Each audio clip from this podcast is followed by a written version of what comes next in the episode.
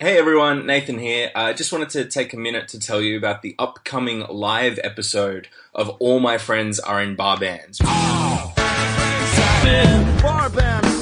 which is David's other podcast, where he has really wonderful and candid and insightful chats with bands and musicians from Australia and all over, including recent Hottest 100 successes, uh, Camp Cope, She realised that we weren't going to ruin her songs. Hockey Dad, Fuck, I'm stuck with drums. I didn't know how to play. and Amy Shark. Thinks I'm overrated. He doesn't even know me. Uh, the recent episode with Gordi was just so good. I had the last show in Munich, and I went back to my hotel room, and I put my hands on the chair in front of me, and I just cried. To celebrate 100 episodes, uh, All My Friends Are in Bar Bands is doing a live episode in Sydney. I don't think I'm allowed to tell you who the guests are yet, but I do know them, and whoa.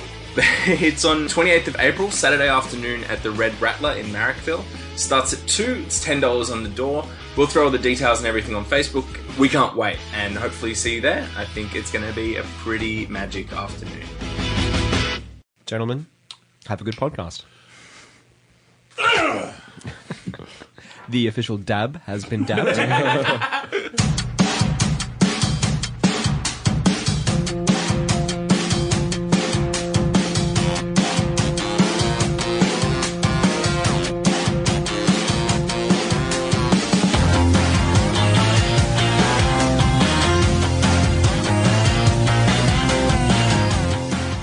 and gentlemen of the class of 99, we are Hottest 100s and Thousands, and we've taken control of your radio station. This is the podcast in which we talk about the songs that have been deemed hot enough to be in the Triple J Hottest 100. My name is David James Young, and I'm one of the four voices you're going to be hearing for the next hour or so. Joining me once again, Andrew McDonald. Very happy to be at the top end. Harrison. Whoa, okay. Nathan? Hi. Adam Butcher. Hi. Andrew. Yes. Yes. Uninterrupted. I love you. Thank you, David. Ah, yes, some of that really good ASMR that we're known for. the smooches on the Oh, there it is. All right, enough fucking about. Let's let's let's get real. Let's get serious. Top 20. No more bullshit. The other 80 songs, they don't count. They're, they're done. Yeah. Simply the prelude. Simply the entree. Act one, entree. act two, they don't matter. Everyone remembers act three, and we are in the third motherfucking act. So let's have our cake and eat it too. At number 20, it's the return of cake with I Will Survive. At first I was afraid, I was petrified. I kept thinking I could never live without you by my side. But then I spent so many nights just thinking how you'd done me wrong. I grew strong. I learned how to get along, and so you're back from outer space. I just walked in to find you here without that look upon your face. I should have changed my fucking lock. I would have made you leave your key if I'd have known for just one second you'd be back to bother me. Oh, now go walk out the door.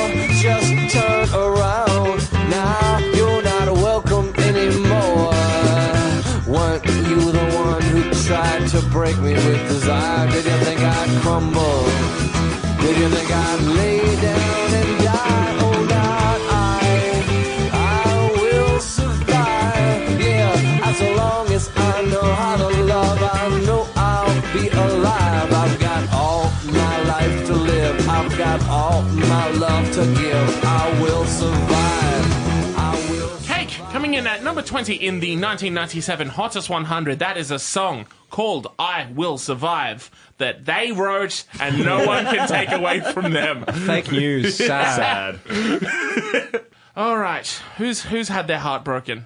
Andrew? Yeah, I suppose. Yeah? Yeah. Yeah? Yeah. Yeah? Um, Have, you, have you survived? yeah, I got through it. Hey, Thanks look. to- th- well, uh, this was, I mentioned before my early love of cake when I had the, the Fashion Nugget CD, Mm. and I definitely didn't know Gloria Gaynor. So this was the Mm. original, uh, not for like ever, but for years. Really? And then, when I, and then when I heard the, the disco version, I will survive. even now, it's it, it's weird. Like You were the right person to start talking about this song. That's wild. Mate, that's pretty good. I'll see that and raise you. I heard Imagine by a Perfect Circle when I was 13 years old. Imagine all definitely thought it was theirs. That's a grim one. Oh, baby. Yes. Um, la- last time we spoke about Cake for their original, um, The Distance. That obviously, I'm surprised this is higher. Um, Uh, yeah, I'm surprised any song is higher than that. yeah, the distance. Is the distance is definitely the song they're kind of known for now, like apart from like Short Skirt. But like I said last time, one thing I love about Cake, the sing-spoken lyrics, and obviously it carries through here. And even if it is a cover, it still sounds quintessentially a Cake song. Now that I'm not a child, and I, and I, and I can say everybody knows there's a Gloria Gaynor tune, the empowering nature of the original is so like stepping out obviously very female centric and just like I'm coming out, it's going to be good, fucking a positivity, blah blah blah. Mm. And but because John McCrea can't do a non baritone based droll, this sounds kind of more insular and like there's positivity to it all, but just like what he's doing, the like I should have changed my fucking lock. That's like, he's like, Yeah. I used to cry. yeah. He's a grim guy, and like it sounds more melancholic in like this weird way. Obviously, there's heaps of irony in this song, and it's fun and that. But I do think they must have loved the original. I don't think it was them having a lend. Oh, totally. I think everything that Cake covers is out of love. Yeah. And like a very pure love for, for all those styles. Yeah, Also, just the difference between those two tones, I think, is kind of interesting, just in terms of it being a male and female perspective and the different ways that heartbreak kind of manifests itself in, Yeah, in and- terms of those relationships. Just occurring to me now. but it's so funny, right? Like apart from like the uh, the couple of additional swears because it was the '90s and it was fun to swear. You got to have them swears. Got to have Mate, those it's swears. fun to swear now. Gloria Yeah. hates it for that. I'm not surprised. Yeah. Like again, the original is not wholesome per se, but it is there's there's a radiant positivity to the original. yeah, And Yeah. adding in some swears and the fact that just adding the swears and it's John's voice, even though it's the same lyrics, it does give it like this male perspective of a heartbreak. Um, Yeah, yeah. And Cake has done that numerous times. They all they write heaps of heartbreaky kind of songs that in like I guess it's a steeped in country songwriting, right? To write about heartbreak. Um, but like there's so much fun in this song. Like when that when that, that, that weird solo comes in towards the end, heaps good. The Yeah, horns, as always, Oh, yeah. are the hero of Cake. Like just this this heroic horn line at the end. Well, it Like- carries through the, the string line that's so iconic Yeah, in, yeah. in the original. Um, and translating that into horns, I think, is just a really great choice for Cake in terms of their aesthetic and what they're doing with this. I think the bass line needs a shout out. It's Yeah. so it's so active and traveling and busy. Yeah. and That's it just, the thing. It's All so, five of so them are always on their shit. Yeah. Like they always make that shit work. Yeah. Like the drums are so in the pocket. Every time the trumpets come in, it's just the most triumphant thing in the goddamn universe. So I agree with everything that you've said, and I I think it is you know like a fun musical you song. hate this for song. that. Uh, however, Yeah, here's the however, right? here comes I, the other shoe. I think this kind of strays a little bit into the territory which I kind of hate, and I actually know you do as well, Andrew, because we've talked about. I about know what you're gonna say. Of like the white indie band, ironically covering a something other than that, Yeah, and doing it in a kind of this weird, ironic way, and trying to like make that seem like it's a thing. Like when bands cover like a, a hip-hop song Yeah, and but they you- sing it. Because- i don't think it's that entirely but it reminds me of that and Yeah, because- because of that i i had a little bit more trouble enjoying it Because the original's by a black woman yeah in music that's situated in gay culture. Yeah. And Cake are extremely white, extremely hetero dudes. That's kind of it. Yeah, exactly. And it's and it's like I'm sure they were doing it as Nathan said out of love. Um, I'm sure there was a deep appreciation to it, but it's hard for them not to kind of like pos- see them positioning themselves in place of that and kind of like pointing to themselves in it for it being a little bit ironic Yeah, because of I- that and that tone kind of annoys me. I, I can say that, and I, I definitely. I think that, that the, the the trope of the white indie band doing a, a like a version of a black rap song, Yeah. and like come out with fun ways to not say the n word. Obviously, that trope is sickening. Just, just don't do that cover. Ninjas. yeah. Am I just do a different song. Yeah. Well, that's uh, that's the ICP thing. They always say like my, my little ninjas. Well, it's just when ICP do it, it's a thing. Yeah. Like, But- but, when I don't know, If you motherfuckers aren't down to clown, then I'm out. But I definitely think that um, Magnets. This cover predates that trope It as does. being problematic. yeah, I'm definitely applying. I'm gonna Google listening. cake problematic now and see what comes up. You're gonna find some weird cakes. That's what you're gonna find. There. It's definitely me where I am now, having experienced other things. You know what? This is really similar to the time when we talked about Ben Harper. And me going like, yeah, but it reminds me hmm. of all of the other coastal Yeah, chill yeah. stuff that really annoyed me in the early 2000s. Even though at the time we were talking about a song that predated that a lot, it's just like I've already lived through that. And so when this pops up, it can't help but remind me of of that. That sucks. I'm Yeah, sorry. yeah. I think as well in the '90s, the attitude to disco, not that it was com- like completely disposable, But but it was gouache and yeah, it- in a fun way. Whereas now, I think maybe we find the things in it that were valuable uh, socially as well as musically. And Sure. so maybe Good- we're a bit more I mean, that's a good sensitive to that kind of cover now. Yeah. I don't know. I, I'm the same. It's it's very like, how do you approach this cover? It's incredibly fun, but I think there's always that part of me at the back that is just like, hmm, all right. Like other people cannot like this cover, and they are fully entitled to. Oh, for yeah, like, if- entirely legitimate reasons. Yeah, like, sure. and that's the thi- Yeah. Like, I can understand Gloria if it's her favorite cover. I get it. Yeah. And if you were, um, like, there's actually like when you said about like the disposability of disco, which was partly like I, I I know there was when disco was first kicking off. And there was the count, there was the reaction to it. Part of it was steeped in a, um, like I guess like a punk ethos of like this is commercialized market, like, and it is. It's probably the most commercial market driven music in the world. But also, it is. It was mainstream popular black gay culture. Yeah. and Yeah. like Yeah, to yeah, write that off is that's why when they did that um that death to disco burning there was a very popular thing in America. One DJ had this idea of having a death to disco night because he thought that disco was a disposable media, countering the real honest rock music. He wanted everybody to bring their disco records to a football field, and they made a bonfire of them and burned them. Disco and, Inferno. and um, like Fire A, in the disco. Weird, weird because Burn you still had to Burn. purchase the record. So who's laughing? And B, there's heaps of reports of people just bringing music that isn't disco. People, people, people bringing Marvin Gaye records. Yeah. People bringing Right. Chuck Berry records. Right. Things that, and just like, oh Okay. Right. You just don't like black people making Yeah. music. That's what you don't like. And Yeah, like that's that's, obviously that's rooted in the hatred of disco. And that's and part. there's a, there's a clear echo to how a lot of people reacted to hip hop as it sort of became. and still react to And- hip yeah, exactly. Yeah. yeah. But and, I, and again, that, that's a, there's a bit of a divergent, but that is part of the reaction that disco is rooted in homophobic racism. Yeah. But I truly think that like, and again, it is me having heard this way before I knew the Gloria Gaynor one because I was Yeah, six true. when I, this came out or whatever. When you when, when things were purer. Yeah. Um, and I hear those criticisms, and if anybody, particularly like a black or gay or female listener, to this song didn't like it, they have all the reason in the world to not like it, but I'm Yeah. really not that person, and I really like this song. I think it's a heaps good cover. Same, same. Cake is always very good at it, but I love how far behind the beat the vocals are Yeah. Yeah. all the time. That kind of irks me, to be honest. Oh, Yeah. that's what I'm there for. Really? Like, I go to this song Okay. because I love each song bleeding like halfway into the next line. It's fucking sick. That I've got all my love to give. Yeah, yeah, Like, yeah. no it kind of trips over itself. That's Yeah. so good. You know what? You want to find a more fucking offensive version of "I Will Survive"? Look up when this song was used for a Weetabix ad in the UK. As long as I've had Weetabix. I'm like, I'm sorry. Yeah, no, that's a real fucking thing. Look it up. To me, that's a way more fucking offensive version than anything Cake are doing Yeah. here. Honest to God, man.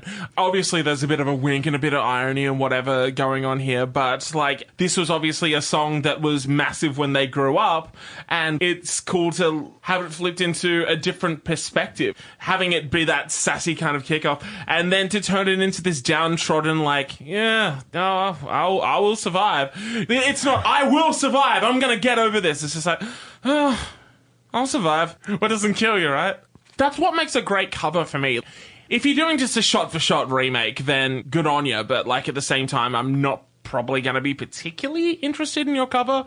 But if you're able to do something like this and like give it a new context, give it a new idea, you know, take some take something from the original and give it a new home and new surroundings. I think that's really cool, and I think uh, Cake deserves a little bit of credit for that. Just quietly, just quietly. I never do anything for quietly.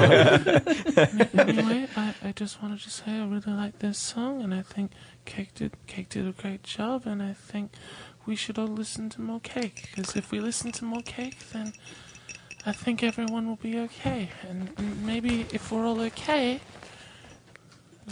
I feel like I've everyone- found so many things to do. Yeah, I I feel like everybody's dragging me as the guy who not ironically listens to ASMR. So that's, that's all he's up. We've already done an ASMR. I know. We're running out of ideas.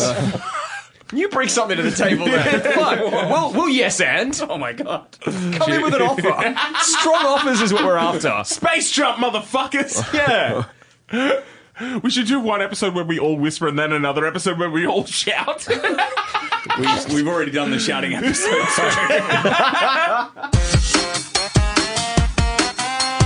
At number 19, it's Regurgitator. This is Everyday Formula.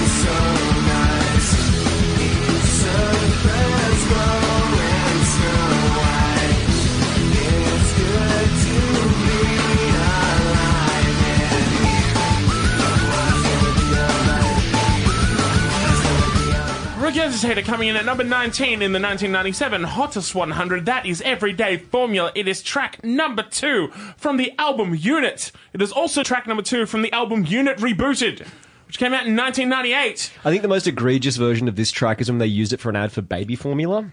Ooh. Yeah. Did they really do that? No, it's throwing back to the Weetabix thing. Oh, okay.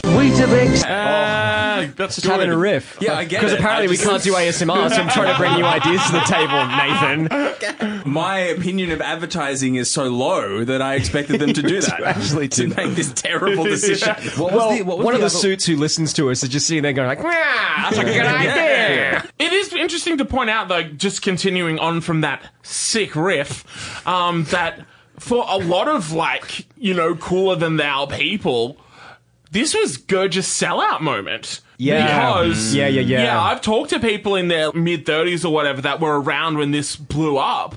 And at the time, Gurge were like the weird underground heroes. And to have like accessible poppy songs, not only getting played on the radio, but briefly getting played on like commercial radio and like getting in the ARIA charts and performing at the ARIAs and all that kind of stuff, being talked about in the same breath as like human nature. They were in smash hits. You know, you'd open up Smash Hits and there'd be a picture of fucking Regurgitator, the kind of people that would have been bullied by the people on the very next page in high school. you know what I mean? Korn on the next page. No way we're calling the fucking bullies at high school, man. No, that's true. Have you heard the end of that Korn record where he just cries about his dad for 10 minutes straight? That's a real thing. That's, Look cl- it that's up. classic bully, though. Yeah. It's, it's know. called Daddy. This is not the daddy episode. I get those criticisms of this song because it is. I was getting to it. I was getting like having said that. This fucking slaps. Like unit fucking rules, and I will kick anyone in the fucking throat that says otherwise. Unit was deliberately going for a more poppy sound. This is what the band was interested in at the Yeah, time. yeah, yeah. And they knew that it was going to put some old fans offside, which is why this was released as the first single because Hmm. they, in their own words, they wanted to ease people into it. And I think And like, fair enough too. Yeah, and musically, you can kind of hear the, its relationship to their previous stuff. You know, especially Blubber Boy, which we talked about previously. I think Oh, what a hit! the energy, the kind of huge guitar tone, really steely, um, I think is very much reminiscent of that. But eh, you've got that beautiful kind of almost Spiderbaitish little, Yeah, yeah, that like Casio keyboard. Casio riff, keyboard yeah. riff This, going you know, the top this of is it. so close to Calypso in the countdown, but it's also like, you know, you put this musically on the radio, like this is in the exact same space. Like it's Yeah. a fun, short, poppy rock song. Yeah, and really matches to what the song is actually about, or at least the read that I get from it. It's kind of like commenting on how life and society, especially in late capitalist culture, is really just about, hey, everything's okay. Everything's totally okay. It's all fine. Whereas realistically, everything is chaos. And we just are constantly in denial of that and constantly trying to move away from that, which is why the opening is talking about just how absurd a toilet is. you know what I mean? Like, that's what the, that's what the first verse The is opening about. lyrics saying "Every day I shit into the sea." It's strange, but it doesn't mean much to me. Right? Is all time. You're kind of deshomping that shit. You're putting a, a, a toilet on display and going like, this thing that we take every day uh, for being normal is a little bit weird. Um, also, the line uh, about talking to machines, you know, like, hey guys, writing that in the 90s, kind of, uh, that's only become more relevant. Yeah. Which, which, which is interesting because also something that else has become more relevant is the, the kind of 80s aesthetic that Unit was playing with. Yeah, sure. I mean, they Yeah, were doing the- that here, and now Because the, the video for this is a Tron homage. it is too. very, Yeah. very on Fucking ripper of a trend. Very on trend for what's going on with music at the moment. Like, or what would come around in music. Twenty Really, years later. 20 Yeah. years later. Doing a Prince homage years before he died. yeah. I also think what a blessing for mainstream Australian music industry to get to have a bit of regurgitator. Like Totally. that's so good for the landscape to see Oh, a band man. like this in magazines and stuff. Musically and creatively, like Regurgitator is a band that I think is missing in a lot of ways from the contemporary Australian music landscape. Like we Yeah. don't we don't get stuff we, like we this don't, anymore. We don't have like yeah, like a set group of like weirdos. yeah. Yeah, I'm with you. It's one of, we've talked about it a lot. It's one of the things that, um, with the way that the internet has changed the way we consume and create and distribute music, one thing that is lost is the weirdness in the mainstream. Like, there's there's more weird music than ever out there, but in mainstream culture, there's less presence of it anywhere at all. Who do you think are the current weirdos of Australian music? Yeah, Write in. Let us Actually, know. let us know because I would like to listen to them, please. Yeah, Let, let's hang out. Let's be friends. But this, I reckon, like musically, like apart from the Casio keyboard riff, it's probably one of Regurgitator's more straightforward pieces of music. But like, Yeah. it's so fun, high energy. That simple pop punk riff just gets you there. Like Quan's always a delight, but you can see him enjoying this song, right? Like it's a blast. This is just Regurgitator having heaps of fun. They never once conform to any idea of what a band should be doing in one kind of style. And it's one of those things that, like when you always say like. Like everybody wants their favorite band to explore new territories, but then when they explore territories that you don't like, you're like, "What the fuck? Why don't you make the same thing again?" Yeah. Um, and Can't. Regurgitator, like, like, it, like one of those bands that do that more than almost any other band, particularly in Australia. Like, they don't conform to any one style at all. And then when they do a song, it's just like, "Oh, great! Now you're doing hip hop. Now you're doing this. Now you're doing synth stuff." And then it's like, "Oh, you did like a pop rock song? What the fuck, man?" But that's just always what they've done. Pop rock is equally as like reputable to their wheelhouse as hip hop or synth pop or grunge. Like they they don't preface any of them as being this is the ironic version of this. They just like me- different music. Yeah. and they do it really goddamn well, obviously, because this song fucking rules. Can you imagine how exciting it would be to be a Regurgitator fan and know that a new Regurgitator album is coming out?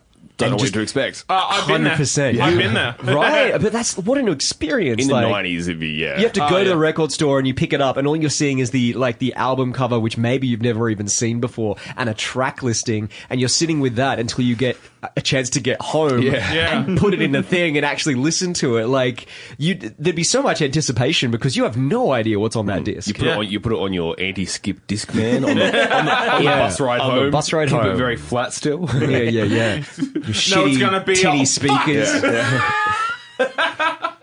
You don't know whether it's like actually skipping or it's like whether they put that in there. You have to wind it back to find out. Oh, is the CD fucked or is the band fucked? Mm, well, that's that's it for Regurgitator, guys. Guess we're all done and dusted there. See you guys. Mm. wink, mm. wink. Mm. Can you can you hear winks Loud on podcast? Wait, wait, wait. Actually, wink into the microphone. This is good. No, There's no, way it would pick up. You have to have a really delicate mic to pick up eyelashes. Yeah, okay. Uh, the ASMR is dead then. Well, we had a dance to I Will Survive. We had a push mosh to Regurgitator. I wonder what fucking banger we're gonna drop next. Oh, goddamn! It's Nick Cave and the motherfucking Bad Seeds. Make some noise for Into My Arms! I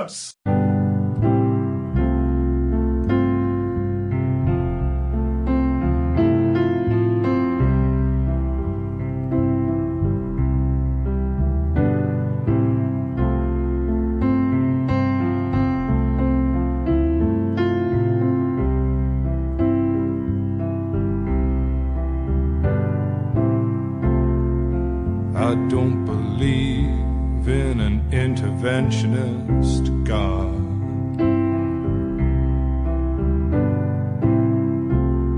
But I know, darling, that you do.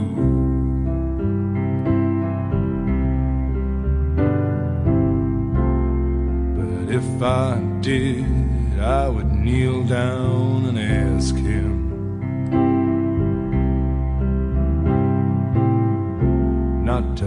Intervene when it came to you. Well, not to touch a hair in your head, leave you as you are. If he felt he had to direct you, then direct you into my arms. into my arms, oh Lord, into my into my arms, oh Lord, into my arms. Nick Cave and the Bad Seeds coming back into the Hottest 100 at number 18 in the 1997 Hottest 100. That is a song called Into My Arms. And let's throw now to our residing interventionist god, Mr. Andrew McDonald. Yeah, thank you. Obviously, if someone's just jumping into this episode randomly, like cards on the table, Nick Cave's one of my favorite artists of all time. I just love that after with the Boys Next Door and the Birthday Party and then the early Bad Seeds records and the middle period Bad Seeds records, he's crafted this image as like and a worthy image of like this dark, brooding, like post-punk madman, occasionally peppered with some more delicate beauty that shows that he can write some soft, lovely songs. But uh, after the previous record, Murder Ballads, which has some of his more violent songs musically and lyrically, um, and then just a year later, this is the song that opens the record, The Boatman's Call. I think this is just one of the most singular and beautiful love songs of all time again, because I'm a Nick Cave tragic, I've got this spoken word uh, Nick Cave lecture that he gave called The Secret Life of the Love Song. And on that, he said that he thinks that the best love songs can't just be pure joy and optimism. They have to be Yeah. undercut with melancholy. Um, otherwise, they fall into overly saccharine. And he talks about some like, who's the blokes who wrote Better the Devil You Know? Hock. Oh, Stock Aitken Waterman. Stock Aitken Waterman. He talks about some Stock Aitken Waterman things in that and how they write really great love songs that are undercut with melancholy. And he also says in that, in that lecture that this is one of the songs he's most proud of writing. And I can absolutely see why, because this is just an absolutely beautiful piece of music. Just soft melancholic piano tones that then like build to a major chord crescendo before the chorus and a simple bass line is the only musical accompaniment for someone who used to who has like a seven piece band and makes like music that verges into noise rock is just such a beautiful move. E- Each of the verses, the, just the three verses, these beautiful, humble statements. So often when we write about love, we write about how it's over encapsulates everything. It's a, a bigger than life force, this thing that is meant to be this overtly powerful thing that is bigger than you can possibly imagine. But in these things, when he just says that like there are differences between us, but I, but I really believe that I want to hold you and that there's some some beauty that we can embrace together as a couple. Yeah. All the lyrics are beautiful, but the, the last one where he says um that I believe there is some kind of path that we can walk down, me and you. That's just so so human and so real because the undercut, like the undercut tones of differences between people and the minor key keyboard and like the soft bass give it this sadness, but just saying that like ultimately the best love that you can have is just you, you believe that there's a path that you can walk down together and you want to light that path together. And it's just absolutely beautiful. I know I'm the irony Waluigi of the group, but I have nothing but but the most sincere respect and awe and love for this song. It's one of my absolute favorite pieces of Nick Cave's discography. I love it so so so dearly. When you're in love with somebody and you this song mm. is just absolutely so pure and Yeah.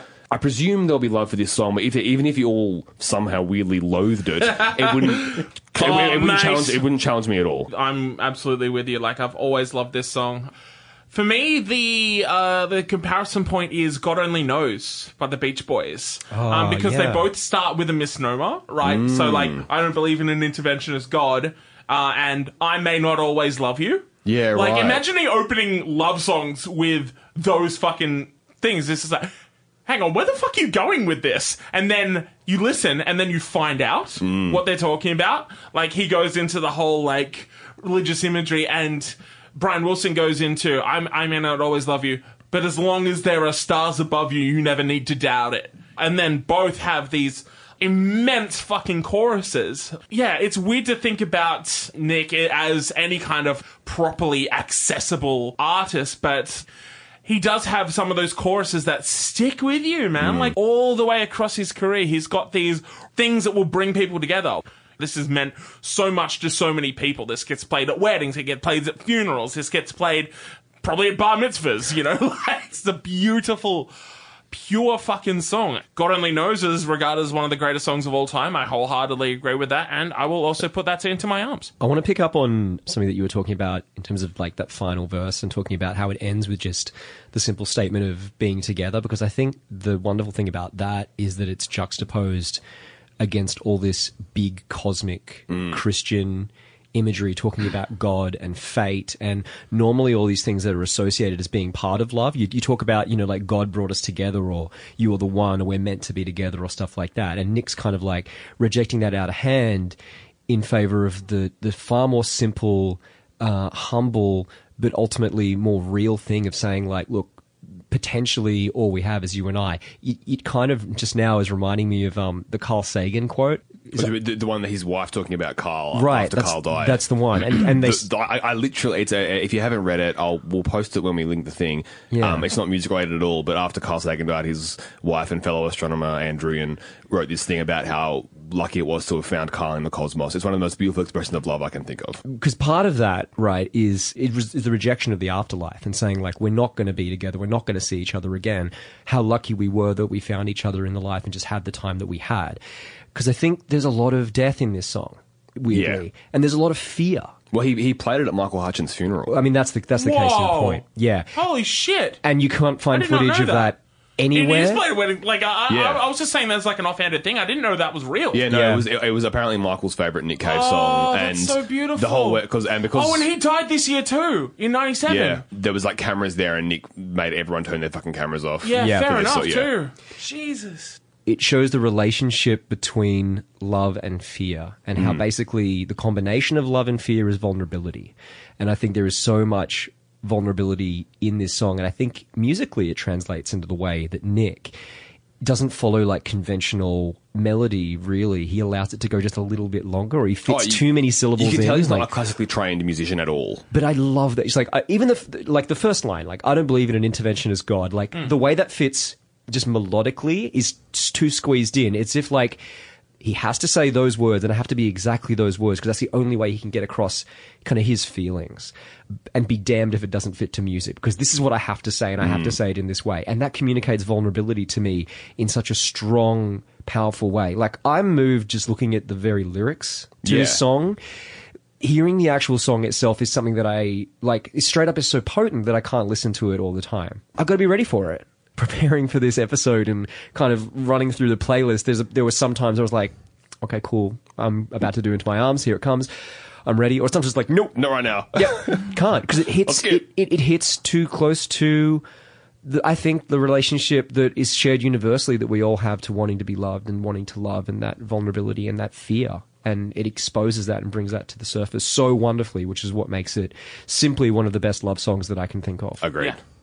I think something else that uh, you kind of touched on it, I think, but it bridges between like the poetic and reason, or like poetic and the real. Like there's all this sort of imagery about like, you know, angels and everything, and that's very much in the language of how we talk about love, even, you know, historically. Like, Like you look John at, Donne style poetry. Yeah, like that, you know, love poems. But they, you know, in many ways don't live in the same real world that we do day to day. And I think this song is so wonderful at at sort of pointing out the flaw in that language, but also still finding it and holding on to it. Like it kind of gets to live in both worlds at the same time. Mm. And that's very beautiful. Mid nineties Nick, crazy handsome looking dude in his suits, uh, saying, um, I don't believe in the existence of angels, but looking at you I wonder if that's true. oh god, man. Like oh. That's like a line that if it was delivered by anyone Fully else, right, I'd be like, to- But yeah, you lean getting a bit into it, yeah. close. And that's the thing, he just right, does like- it. He just somehow way, like you say things like when you're in a relationship, you say things that like actually I, I think um Dan Savage has spoken about this when he talks about like being in love with someone, and you you say things that are like "I love you to the end of time." These kind of those kind of statements like that, Yeah. which are part of being in a relationship. It's part of being in a friendship. Like the idea of even saying a best friend or like anything like Yeah. that. That there's ideas that like we say to reassure the person and to reassure ourselves that we are part of the same human collective because everybody says these things and we're, we're saying these things i think subconsciously even to say to reassure that like no no we, we all have the same experiences and i do love you more than i can explain or something like that and and to have those ideas and again to, like you said nathan to juxtapose them against the practicalities of just saying like I don't believe in interventionist God, but you do. We have a religious clashing of beliefs, but like ideally, I wouldn't change a thing about you. You're just a wonderful person. I love spending. I want you in my arms. That's a really lovely way to like. And the other thing as well is like the the times that people turn to God when they're not religious, right? Is when you're in Yeah. fear of death. No atheists in foxholes. I- Yeah, exactly. Or I Nick is basically saying that he loves this person so much that he's willing to, you know, say the line like, if I was going to ask for anything, I'd ask that you come into my arms. Yeah. Like, it's along the same lines of life and death for him, how much he loves this person. Yeah. Like, if there was a museum that was dedicated to love, that just like, if, if you had no idea what love was, and you could walk into a building and you could learn through things, I would want this song to be a part of that. Like, Agreed. This is this is something. It's like, hey, what's love? Have a listen to this song and see if you get it. See if you have some idea, because I think it's it's pretty close in terms of what you can communicate in a song. Yeah. Ah, so beautiful. Amen. At number 17, this is Cordrazine with Crazy.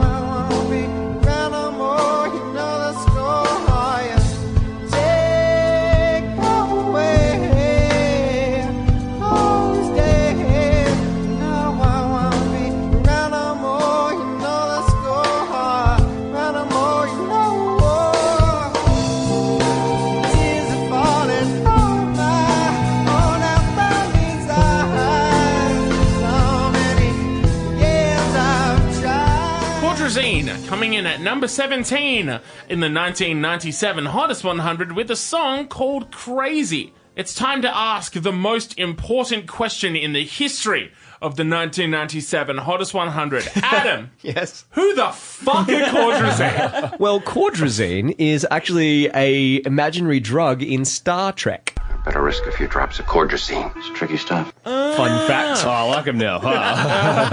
so Except- Adam, yeah. follow-up question. Yes. Who the fuck are Cordrazine? Okay, good question. Um, they are a band that were formed in just 1996. They're from Melbourne. They're Australian guys. yeah, I figured as much. And interestingly enough, they broke up in just 1998. They are Wow. just In and out. They Flash in the pan. Blip on the radar. well, they had this. fucking round robin of fucking terms.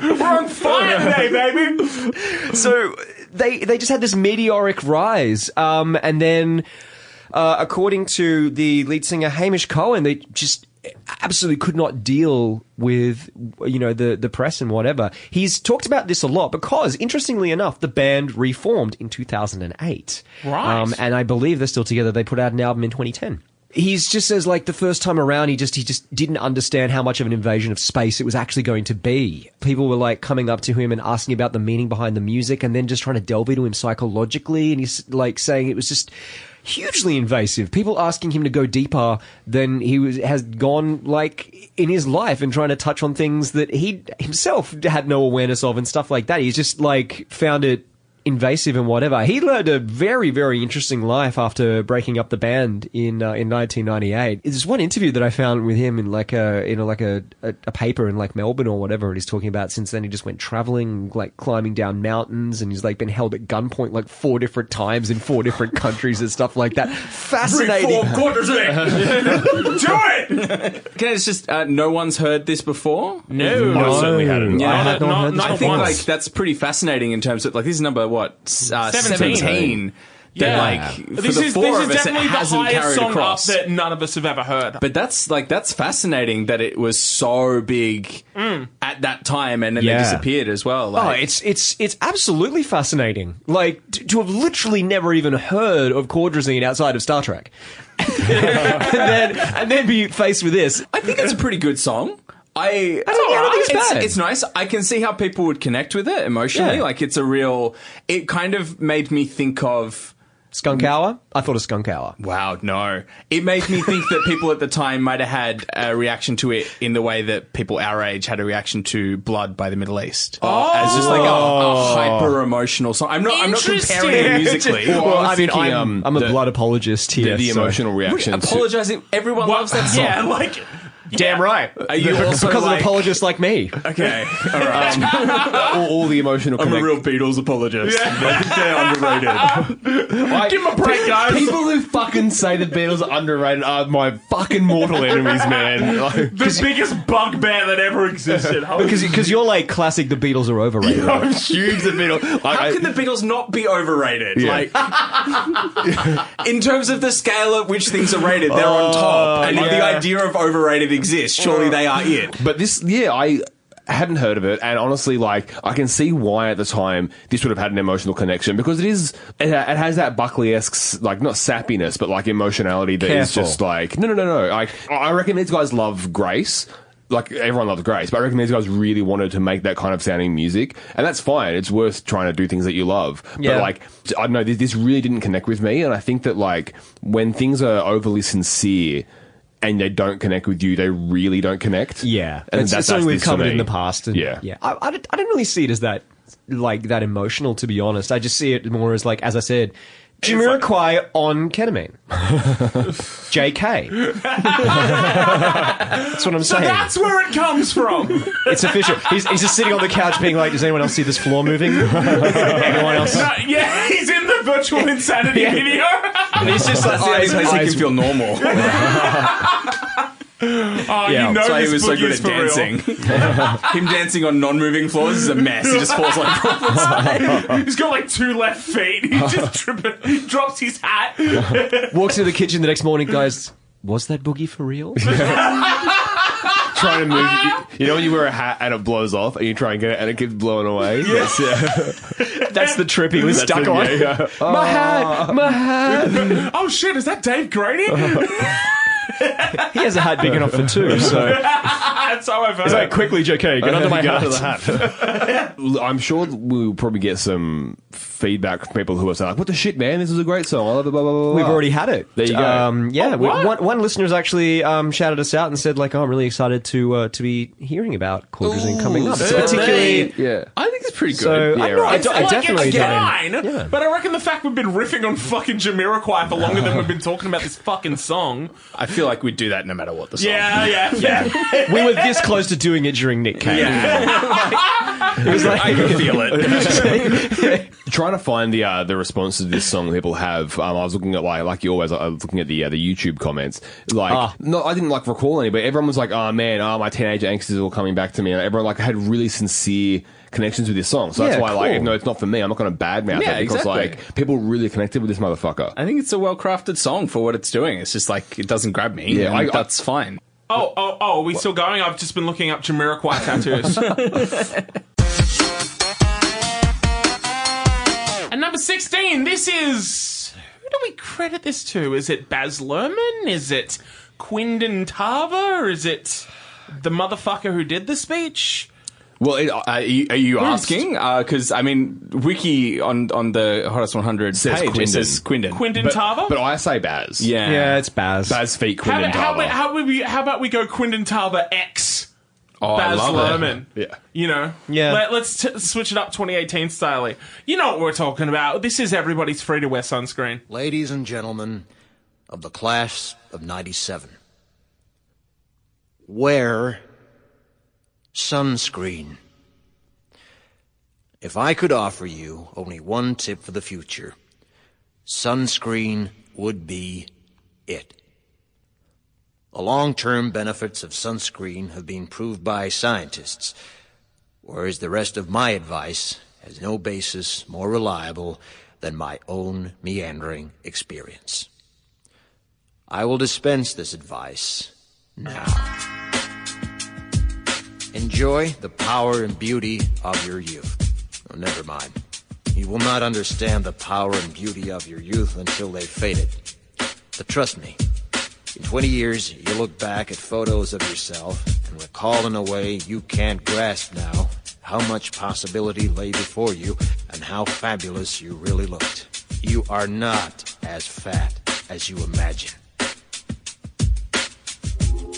Don't worry about the future.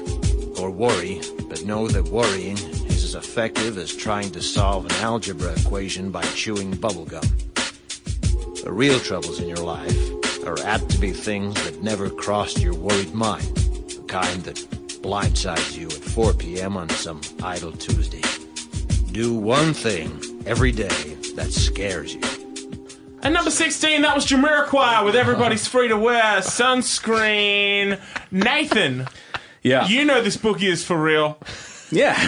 What can you tell us about the great Jamiroquai? well, look, I mean, we all love Jamiroquai. Yeah, Cosmic fuck Girl. I want to get the. We should all get the matching tattoos, man. I want. I want the little alien dude with the horns. Let's. What, let's do it. JK? so this is uh, this was in the Romeo and Juliet soundtrack. Uh, Baz Yes. Luhrmann put it together, uh, taking I think as a fake commencement speech. Yeah, it's, an, it's Yeah. a Chicago Times op-ed. Yeah, written as a uh, commencement written as a speech. commencement speech by uh, Mary Schmich, read by uh, Lee Perry, Australian uh, actor and Oh, I, voiceover I thought you meant Lee Scratch Perry for a second. I'm like, No, no, no. way. I bet he has to deal with that all the time. That's why he's Lee Scratch Perry, like Michael Jordan and Michael B. Jordan. no, I'm Lee Scratch Perry.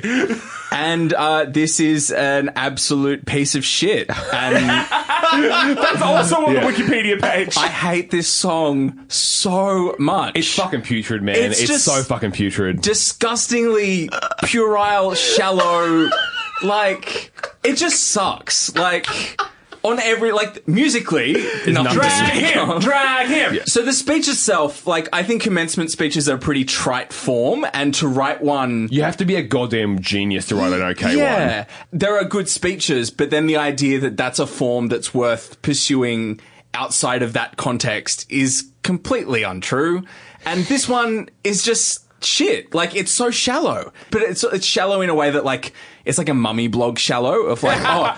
Don't pay attention to beauty magazines. Like, fuck that. What? Like, that's you not in an the mouth. interesting idea. like the, the banal placative is something that I understand that like there are times where you if you are utterly needing it like like it will get better like there's more fish in the sea these banal placatives they have they serve a purpose just take it one day at a time if you're trying to lose weight get sober whatever There's they're, they they they stick around for a reason because you can cling to them but to like write a fucking speech composed entirely of them and then try to ground it in some kind of like things like but hey trust me on the sunscreen man and then turn that into a song Baz everybody involved get your hands off it It's so bad. It's just like they think they're winking the whole time. They're like, oh, you know, like No. this is a It's bit too whatever. sincere. But really, like, but yeah, they just have no idea. This is just like a shitty Hallmark card that someone thinks is a really important song and that they're being really clever by turning it into a song. I fucking hate this so also, much. It is so so sickeningly white middle class Oh bullshit, man. God. To, Yeah, to right. have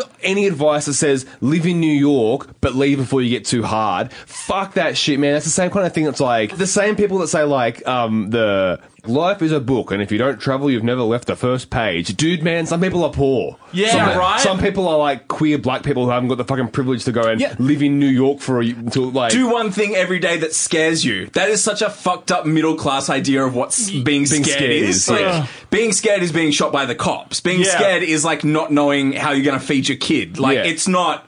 Ooh, Ju- maybe it's I'll like maybe go I'll have a different coffee today. Yeah, oh, yeah, Yeah, right? Yeah, this is garbage, garbage, garbage noise. Oh, I want to. It makes me so oh, angry. I, I- I- want to super kick everyone that has ever been involved with this fucking song except John Safran. We'll talk about that later on, listeners. Oh, yes, That's very we good. will. Uh, yes, we will. It, it sounds kind of crap, but I, on paper, the idea of just having ambient techno backing and some spoken word isn't intrinsically bad. But I like, I have a moral objection to this song, and the fact that it's popular speaks volumes about brainwashing. Like, and then I, I, I, I don't want to get all. This is.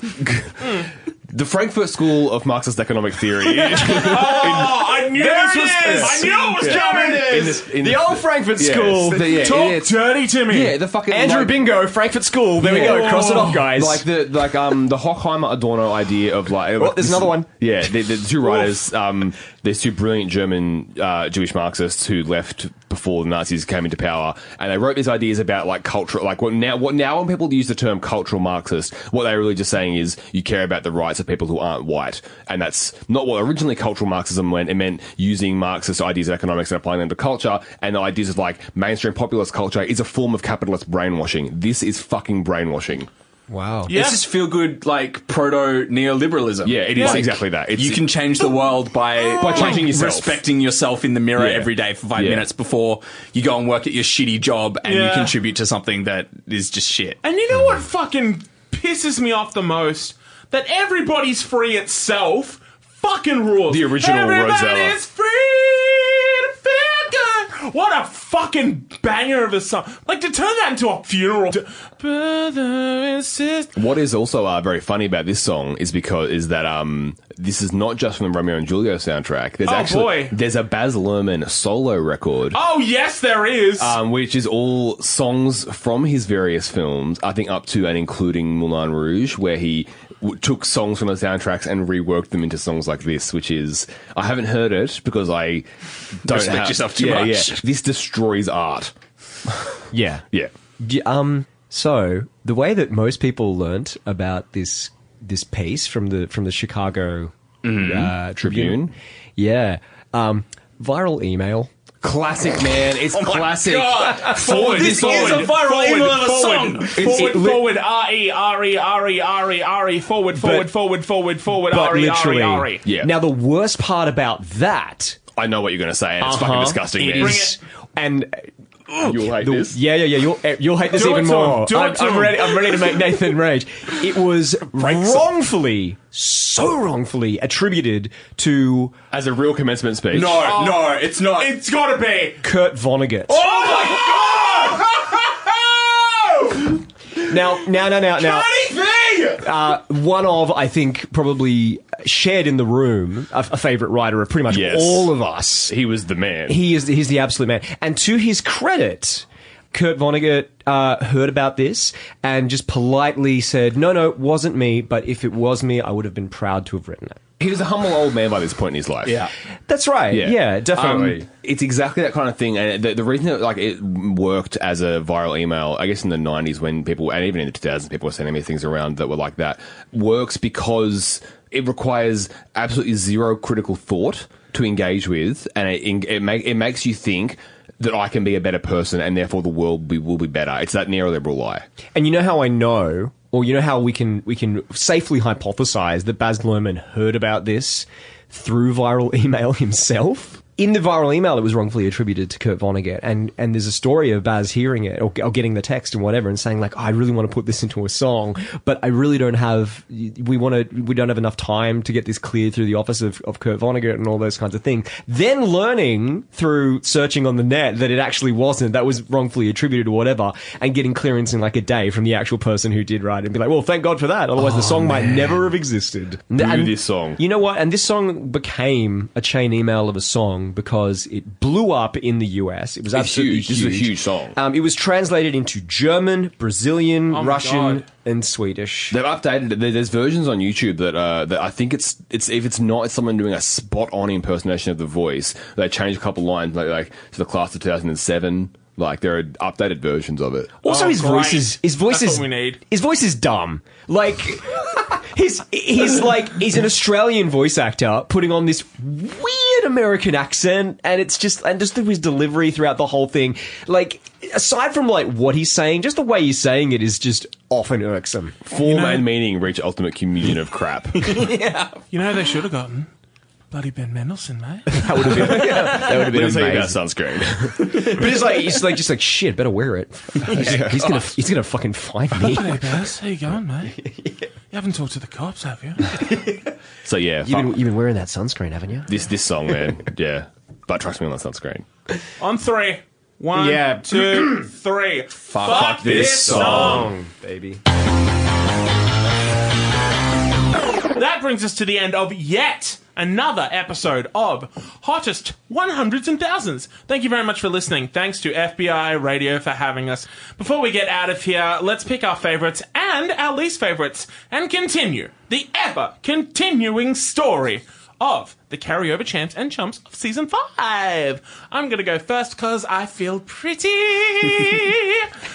my favorite from this week, I'm gonna give it to Into My Arms because it's such a fucking great song.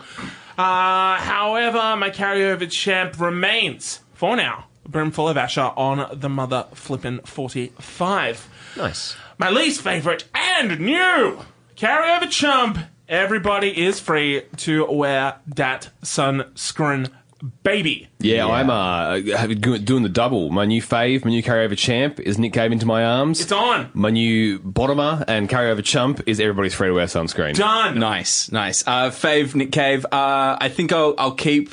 You sound like Louis Vuitton. It's very close. Like if there's any, you know, it'd be Splitting this. hairs. Yeah, yeah, absolutely. Um, and I'm closing the loop. Oh, I'm closing it. Done! Yes!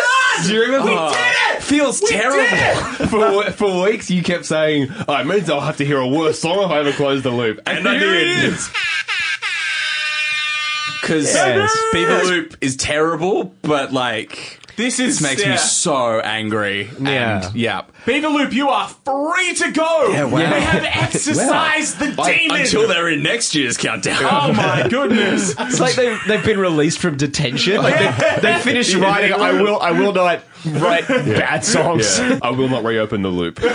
Yeah, that's right. I must not reopen the loop. I hope they've learned their lesson. I really um, hope so. Look, I'm not going to break this chain. I'm 100% going to put it as like, okay, the Tea Party, Temptation, Illusions, shitty horny magic shows are one thing, but this is a this is a chain email. Good grief. we have to we have to not forward this on.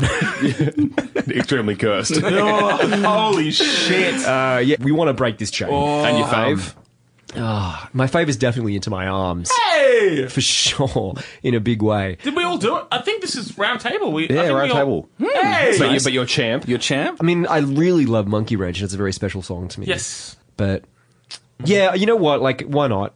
Hey! Nice. Oh boy.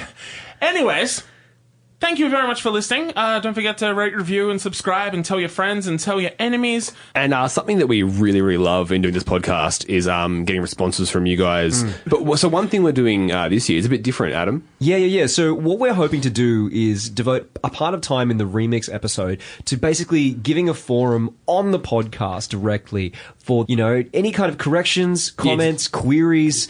Um, if you were there, if you weren't there, if you just got some feelings, if you if you've ever been listening to the podcast and you're like, man, I wish I was there so I can say this, say that. And so we're after like text, but also you can record something, even just Please on your phone or your computer or whatever, and send us through because we can just put that straight in the episode, and you'll Yeah. hear yourself on the Please. magic of podcasting. We'll have it like a dialogue. It's like you're one, one of the gang. Yeah, exactly. We will. We can cross live to you. Yes, It's like, here's Tom with the report. Yeah. g'day guys. This is Tom. Just wanted to tell you the Beaver Loop are fucking sick. Thanks, Tom. Yes, Thanks exactly. for nothing, Tom. if Thanks for nothing. If nothing. you can record something like that, uh, send it over to us. Uh, I guess email will be best for that. That's um, hottest 100s and thousands at gmail.com. Please send us through that. If it's text based, also fine. We're happy to engage in a dialogue like that. Send us through Yeah. on Facebook or email. It's always great. But yeah, we're really looking forward to this. We're still going to devote the first half of the remix episode to talking about the songs that we would have voted for at the time that we would have loved to have heard in the countdown. Yeah. But we would like to spend the second half of the episode having a dialogue about what we missed, what we got right, what we got factually wrong, what we got opinionatedly wrong. Please, come at us. Absolutely. and of course, if you've had anything, uh, like any issues with anything that I've said personally, my number is 0403. Yeah, please fight David. Please come into the studio and fist fight me. I invite you. We'll also put that in the remix episode. Yes, we will. Yeah. On behalf of Mr. Andrew McDonald, Good night. Mr. Nathan Harrison, and Mr. Adam Buncher. Cheers. My name is David James Young. Everybody's free to be good for you. Yeah.